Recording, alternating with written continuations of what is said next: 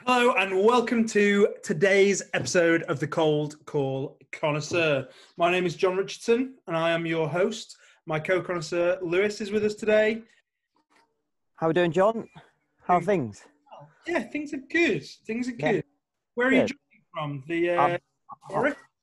Yeah, the Amazon. Uh, I'm in uh, in Cambridge for the week, visiting uh, visiting the mother.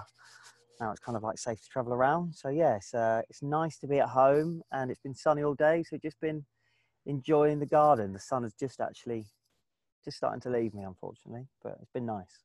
Very nice. Very nice. Um, well, look, the Cold Call Connoisseur is a groundbreaking resource where we listen to real cold calls and break them down for our audience's benefit. Today, we have a cold call where there wasn't much wrong with it. It wasn't a terrible call, but we just feel like there's a bit more that could have been got out of this call. Um, so I'm excited to hear your thoughts on the call, Lewis, for you to, to help us break this one down. Um, are you ready for us to dive in? Yeah, let's have a go. Let's have a listen. All right. Brett Cannon speaking. Hey Brett, I'm going to be honest with you. This is a cold call. Do you want to hang up? Who is it? Sorry. so um, I'm calling from a company called EXP, and uh, we yeah uh, we usually get invited in by sales professionals who have successful and ambitious companies who realize and understand that sales can sometimes be the bottleneck to growth. They say that they're frustrated with some of the salespeople in their companies that, that just aren't connecting with their prospects or lack a bit of creativity in their approach or are just un- unhappy with the rate of opportunities being created. I don't suppose any of this resonates with you. Um, not so much, but it, it, to be honest, it doesn't. Um, the the lead gen piece. So I'm responsible for our channel partners Oh, um, across EMEA. The the lead gen piece um, is run by a lady called Bex. So D E X, and then P I T. Okay. Yes. Yeah. Okay. Uh, it- yeah. Her email address is, is Mm. just bex at exabeam.com. Bex at uh, exabeam.com. Exabeam.com. Yes. Brilliant, okay. Reach out to. Yeah. Alrighty. well, thank you so much for your help. Take care. Have a good worries. Take care. Bye. All right. What do you reckon? I see what you mean. It- it- It's not really a, it's not it's not a bad call. Um, and you could say it's positive, right? He's come out of it with a new person to contact, so he's got a recommendation from within the business, um, and he's got our email address, which is which is great. We know that having a recommendation from someone else and stating that this person has recommended to you, it, it gets a much higher open and response rate, which is good. I think I think maybe let himself down by not. I mean, he should have asked for more information. Let's be honest, right? He should he should have asked a couple more questions. Uh, was it Brett? I think he was very happy to to give out a little bit of information because he wasn't the right person, um, and he's handed over. He said Bex is the person to speak to.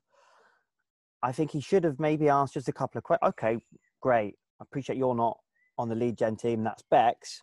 For me to contact her, I'd really like to personalize that and I'd like to just understand a little bit more about Bex and the team. Um, what is the team like? What are they working on? And he's got to, you've got to ask for the number. Eh, rule, rule, rule 101, right? Even if they say no, there's no harm in that. But he's just giving you her name, he's giving you her email address. You've got to ask for somebody's number because more often than not, people give it to you. But I listen to so many calls where people just don't even ask. You don't ask, you don't get in this circumstance. Hundred percent. And I, think it, you know, especially like what's he got to lose? He's already got the name and the email address. Yeah. Asking more questions doesn't lose him anything, and if anything, he wants. You know, he's, he's trying to get into that lead generation team. He wants Brett to feel as positively about his prospecting skills and his questions as possible. It's like the more he asks for, surely the more likely he is to give him that insight and that information because he's asking the right questions, he's digging in the right way, he's he's working on the right things and doing what surely he might want his prospecting, his lead generation team to be doing. Um, and so, yeah, it's, it's definitely a missed opportunity in that. You know, an email address is great. Email addresses are not, you know, they're not free to get access to. Um, but yeah, the, the the wealth of knowledge there could have been from that conversation is is huge. Yeah, yeah, and like the call went well for him, right? We've seen the pattern interrupt. I mean, we've obviously seen this pattern interrupt a few times, but we've seen how well it actually works, right? It gets into the conversation, delivers his pitch. I don't dislike the pitch at all. I think the pitch has points. It could be a little bit more focused. I question whether he had done a little bit of due diligence at the start to identify if Brett was responsible for lead generation team or if, he, as he's mentioned, he was the, the channel partnership manager.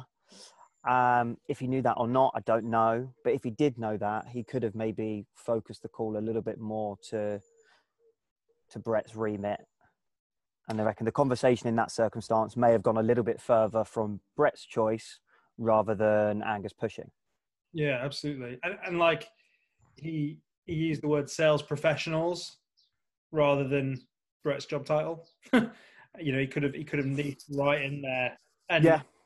the insight he had to to make it really specific to the person he was calling, which which is yeah, it, it's a, it's a challenge, right? Like all you're doing there is making you more likely to get pushed away.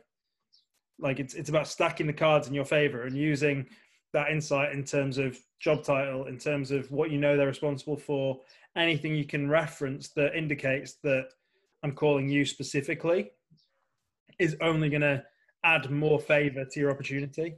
Yeah. And, and I think, you know, the, the pitch is a little long.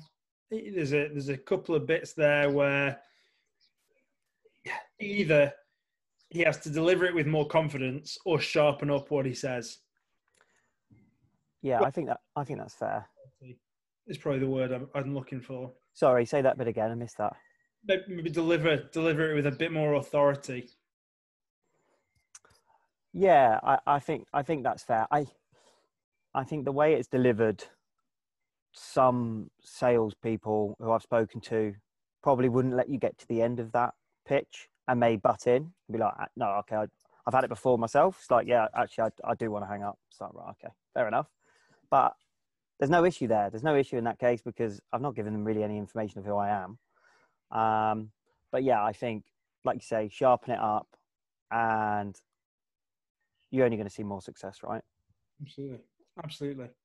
So, top three things uh, Angus Angus should do to to prepare himself to improve on this call next time. Um, maybe a little bit more research prior to the conversation. More questions, which include you've got to ask for their number. If someone gives you a name, I'll always ask for their number. Um, I think that's really important. And just a little bit of practice on that pitch, sharpen that pitch up. Um, maybe we refine it slightly. And uh, yeah, he's, he's, he's on to a winner. Good stuff. Would you, would you say that's a, a good summary? Yeah, I think so. It, it's it's just about you know you, you don't have to change everything about a call for the person you're calling it calling, but it should feel like it's just for them. Like your your goal is to make it feel like you've made that call just to them. Yeah. And I don't think this call felt like it was just for him. Um, and then yeah, I, I, that second part, criminal offence to not ask for the phone number. um, in in this scenario, in my opinion. Yeah, no, agree, agree. All right, let's leave it Okay. there. Nice one. Your calls to be reviewed on the Cold Call Connoisseur. You can contact us with the email in the show notes. All right, have a good one. Cheers, John. See you later.